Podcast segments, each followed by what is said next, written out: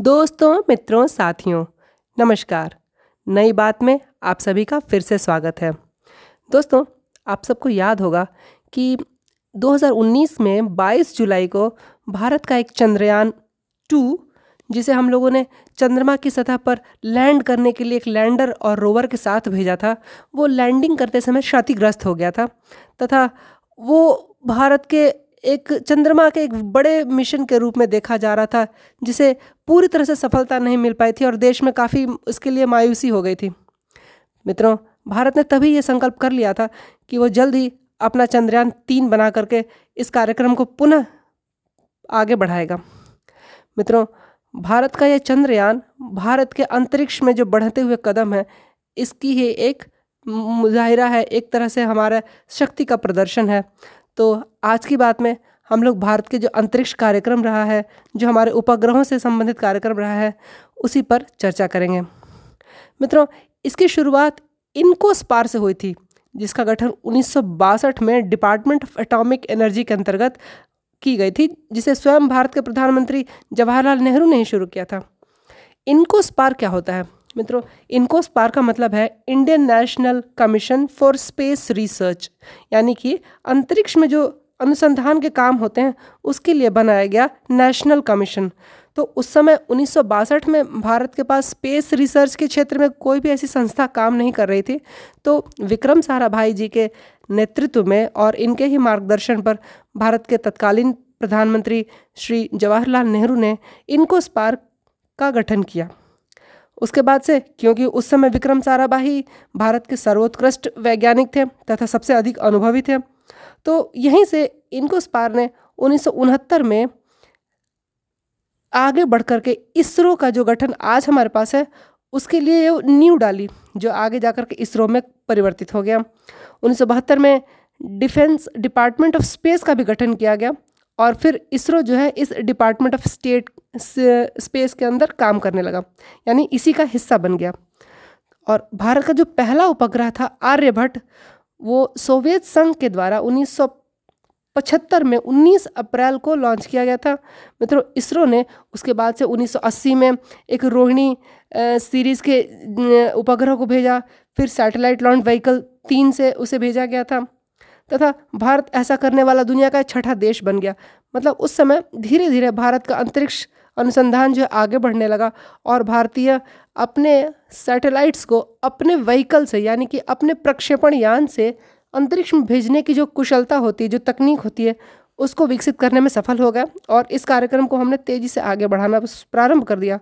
उसके बाद भारत ने ऑगोमेंटेड सैटेलाइट लॉन्च व्हीकल बनाना शुरू कर दिया। फिर उसके बाद polar satellite launch vehicle geosynchronous satellite launch vehicle इसका मतलब हमारे पास धीरे धीरे जो हमारे अंतरिक्ष में अपने उपग्रह भेजने की क्षमता है, उसको धीरे धीरे हम लोगों ने कैसे विकसित किया है, इसे आप समझ सकते हैं कि पहले हमारे पास रॉकेट ले जाने के लिए व्हीकल नहीं थे। उसे कभी कभी तो साइकिल पर और बैलगाड़ी पर भी रॉकेट लॉन्चर्स रॉकेट के आइटम्स को लाना पड़ता था। लेकिन जैसे जैसे देश में रॉकेट लॉन्चिंग की तकनीक बेहतर होती गई तो हमारे पास सैटेलाइट लॉन्च व्हीकल्स भी बेहतर होते चले गए।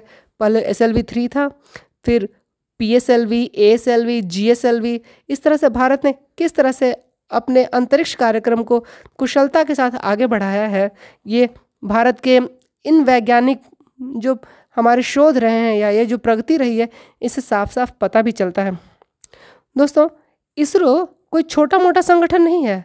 यह दुनिया का सबसे पहला अंतरिक्ष संगठन है, जिसने चंद्रमा पर पानी खोज रखी है। साथ ही अपने पहले ही प्रयास में मंगल की कक्षा में भी अपना ऑर्बिटर स्थापित कर दिया है। आपने सुना होगा, जब 2014 में मॉम यानी mission orbit Mars orbiter mission जब चालू, जब स्थापित हुआ गया था तो उस समय भारत पहला ऐसा देश था, जिसने अपने पहले ही प्रयास में मंगल की कक्षा में अपना उपग्रह स्थापित कर दिया। ये कोई छोटी या कोई असाधारण सी बात नहीं थी। किसी भी बड़े अंतरिक्ष कार्यक्रम को चलाने वाले देश के लिए मंगल की कक्षा में अपना उपग्रह स्थापित करना एक बड़ी उपलब्धि है और भारत ने ये पहले ही बार में कर दिया, ये और भी बड़ी उपलब्धि है। तो आप समझ सकते हैं कि भारत का अंतरिक्ष कार्यक्रम कितनी सफलता के साथ आगे बढ़ रहा है। मित्रों, भारत के पास आज दुनिया में सबसे अधिक बृहत रिमोट सेंसिंग सैटेलाइट्स का एक जाल है, तथा भारत के पास तो दो दो सैटेलाइट नेविगेशन सिस्टम भी हैं। जिसे हम लोग गगन और नाविक भी कहते हैं। हमारे पास जीपीएस भी हैं। आगे आने वाले समय में भारत चंद्रमा पर और रोवर भेजता रहेगा। अंतरिक्ष में अपने गगनयान भी भेजेगा, जिससे इंसानों को भी भेजा जा सकेगा। फिर भारत सेमी क्रायोजेनिक इंजन बनाने लगा है और चंद्रमा पर और भी कई मिशन करने की हमारी योजना है।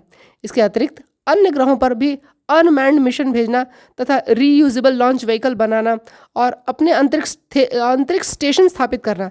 ये सारे भारत की अंतरिक्ष कार्यक्रम में आगे आने वाले भविष्य में आप सबको देखने को मिल सकता है। लेकिन इतने बड़े, विशाल जो अंतरिक्ष कार्यक्रम हमारे भारत में आज हो रहे हैं, इनकी शुरुआत कैसे हुई, इसे हम लोग एक बार पीछे से इतिहास के रूप में जानने की कोशिश करेंगे। मित्रों, भारत में व्यवस्थित रूप से जो अंतरिक्ष अनुसंधान का काम है, इसका श्रेय सिर्फ़ दो लोगों को जाता है। पहला विक्रम साराभाई दूसरा होमी जहांगीर बाबा।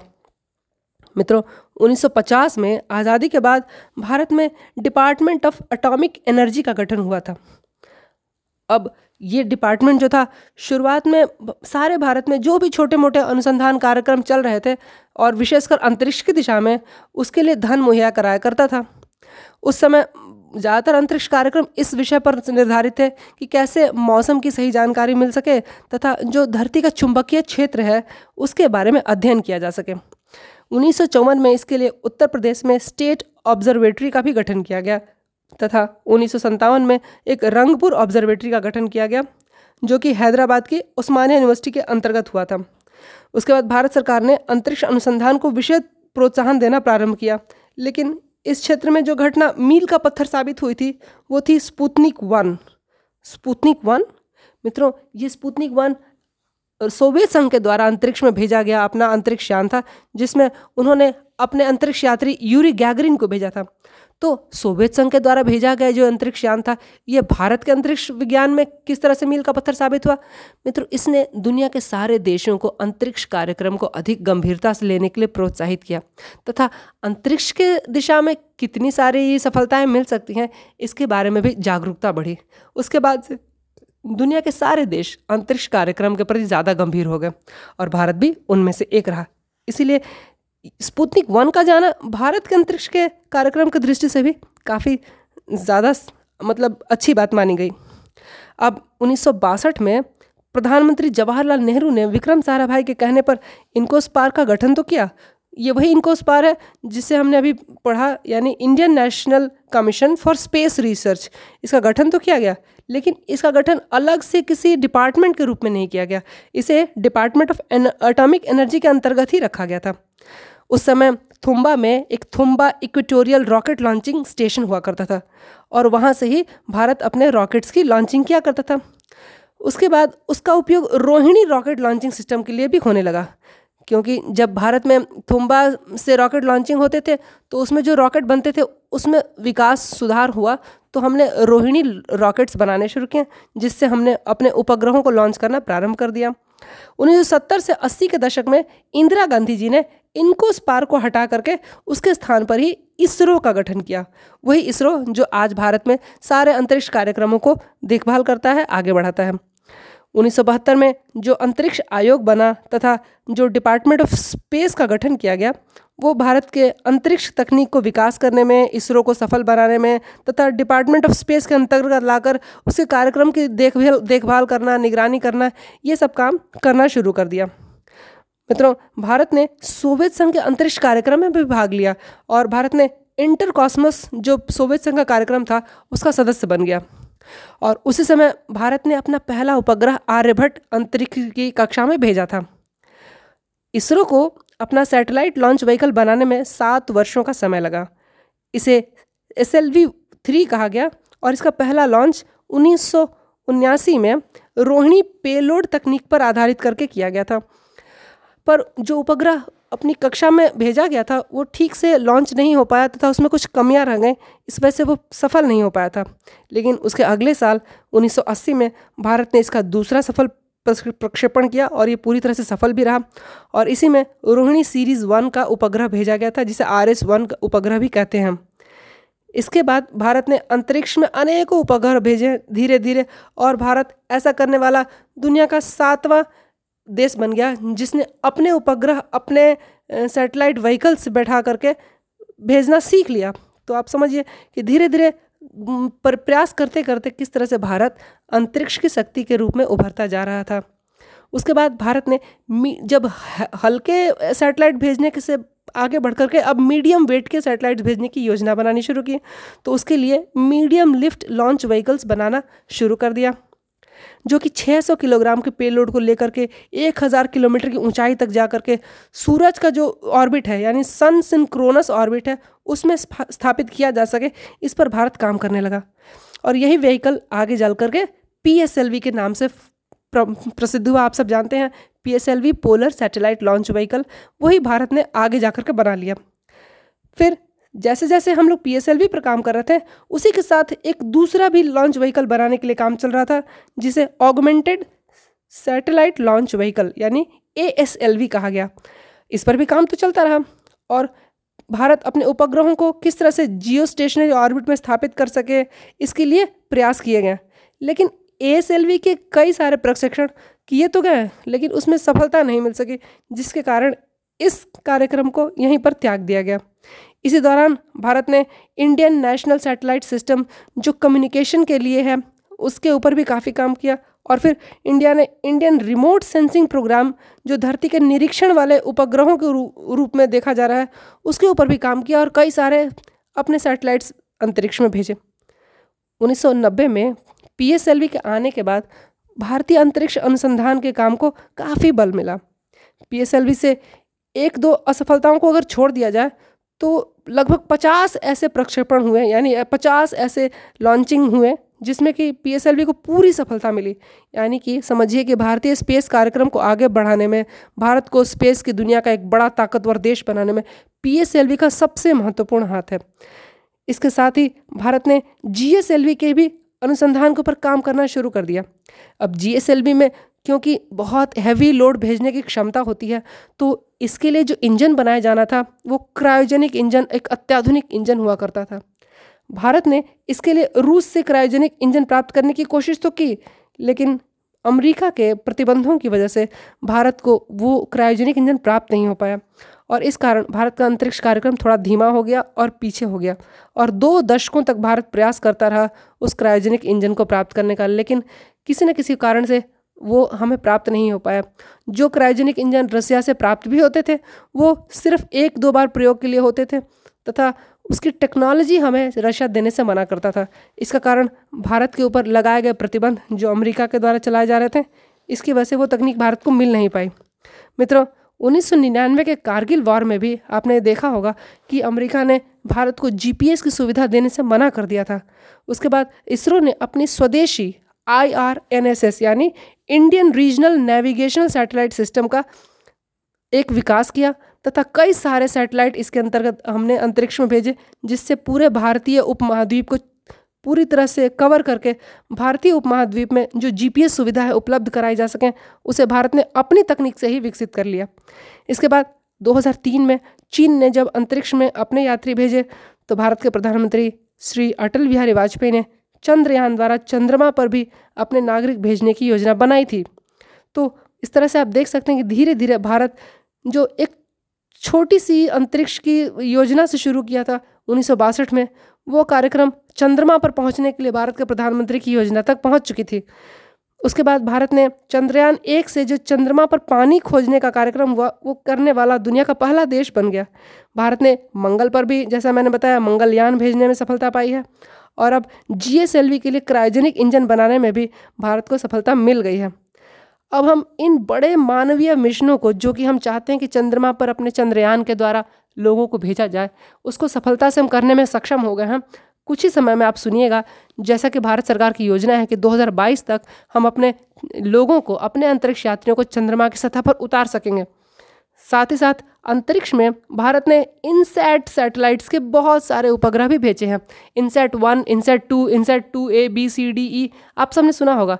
इस तरह से भारत ने सैटेलाइट के क्षेत्र में बहुत सारे सफलताएँ पाई हैं। सिर्फ़ अपनी ही नहीं, बल्कि विदेशों के भी। भारत ने एक साथ कई सारे रॉकेट लॉन्च करने में, कई सारे सैटेलाइट्स लॉन्च करने में एक बड़ी कुशलता प्राप्त कर ली है। अभी दुनिया में जितने भी स्पेस स्टेशन काम कर रहे हैं, उसमें से सबसे अधिक सफल स्पेस सर सर्विसेज़ में से भारत के इसरो ही है। तो आप समझ सकते हैं कि भारत का इसरो एक छोटे से कार्यक्रम से बढ़ कर के आज इतना सफल बन चुका है कि दुनिया के सारे देश भारत के इसरो के द्वारा अपने सैटेलाइट भेजना चाहते हैं हम। बड़ी बात यह नहीं है कि हम अपने सैटेलाइट भेज पाते हैं। बड़ी बात यह है कि हम इन सैटेलाइट्स को बनाने में जो खर्च करते हैं, वो दुनिया में बाकी देशों द्वारा किए गए खर्च का दसवां हिस्सा भी नहीं है, क्योंकि हमारे पास उस तरह का बड़ा वित्तीय व्यवस्था नहीं है। फिर भी सफलता के मामले में और कुशलता के मामले में हम दुनिया के सारे देशों के या तो बराबर हैं या उनसे कहीं अधिक ही हैं। तो अभी एक जब भारत ने मार्स ऑर्बिटर मिशन भेजा था तो उसमें जो खर्च लगा था, उसे बताया जा रहा था कि अमेरिका के द्वारा बनाई गई मूवी से भी सस्ता होता था। तो आप समझ सकते हैं कि भारत में जो इसरो ने अपने अंतरिक्ष कार्यक्रम में सफलताएँ पाई हैं, वो कितनी बेहतर हैं, कितनी उच्च क्वालिटी की हैं। मित्रों, भारत ऐसे ही यहीं पर नहीं रुका है। उसने भारतीय उपमहाद्वीप के जितने भी देश हैं उनको भी अपने उपग्रहों की सेवाएँ उपलब्ध कराई हैं तथा उनके उपग्रहों को भी सस्ते में भेजने की कोशिश की है। हमेशा भारत दुनिया के सारे देशों की अंतरिक्ष के क्षेत्र में जो भी सहयोग, सहायता, मदद होती है, वो करने में हमेशा आगे ही रहता है। भारत ने अपना एक सैटेलाइट सिस्टम, जीपीएस बनाया है, इसका नाम है नाविक। इसका मतलब ही है नेविगेशन विथ इंडियन कॉन्स्टलेशन यानी भारतीय उपग्रहों का प्रयोग करके इस क्षेत्र में किसी भी देश को अगर नेविगेशन की आवश्यकता है तो वो भारत उपलब्ध कराता है। इसके बाद भारत ने गगन जीपीएस सिस्टम भी बनाया है। गगन का मतलब है G P S aided geo augmented navigation तो मित्रों अब भारत दूसरे देशों को भी उपग्रहों को भेज रहा है, अपने उपग्रहों को भी भेज रहा है, दूसरे देशों को जीपीएस सुविधाएँ भी उपलब्ध करा रहा है। ये सब सुविधाएँ वो हैं जो भारत के पास पहले नहीं थी और दूसरे देश भारत को नहीं देते थे। भारत ने न केवल अपने लिए ये उपग्रह की सुविधाएँ बनाई हैं, बल्कि अपने क्षेत्र के बाकी देशों को भी इनका लाभ दे रहा है तथा इसके लिए भारत का हृदय बिल्कुल निर्मल पवित्र है। भारत के मन में कोई भी मैल या दुर्भावना की स्थिति से ये काम नहीं कर रहा है। मित्रों, भारत गगनयान से बहुत जल्दी अपने देश के लोगों को चंद्रमा की सतह पर पहुँचा देगा।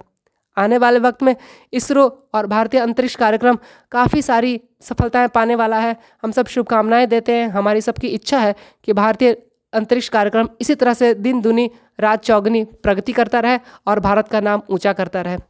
मित्रों, आज का यह कार्यक्रम भारतीय अंतरिक्ष अनुसंधान के ऊपर था तथा भारतीय अंतरिक्ष कार्यक्रम के ऊपर था। मुझे उम्मीद है आप सबको इससे कुछ थोड़ी रोचक जानकारी मिली होगी। भविष्य में भी हम इस तरह से अगर कोई नई सूचना मिलती है तो उस पर आगे बात करते रहेंगे। अगर आपको ये जानकारी पसंद आई हो तो आप इसे लाइक कर सकते हैं कमेंट कर सकते हैं तथा आप इसे फॉलो भी कर सकते हैं। कल फिर किसी नए बात पर हम लोग पुनः बात करेंगे। तब तक के लिए शुभ रात्रि वंदे मातरम, जय हिंद।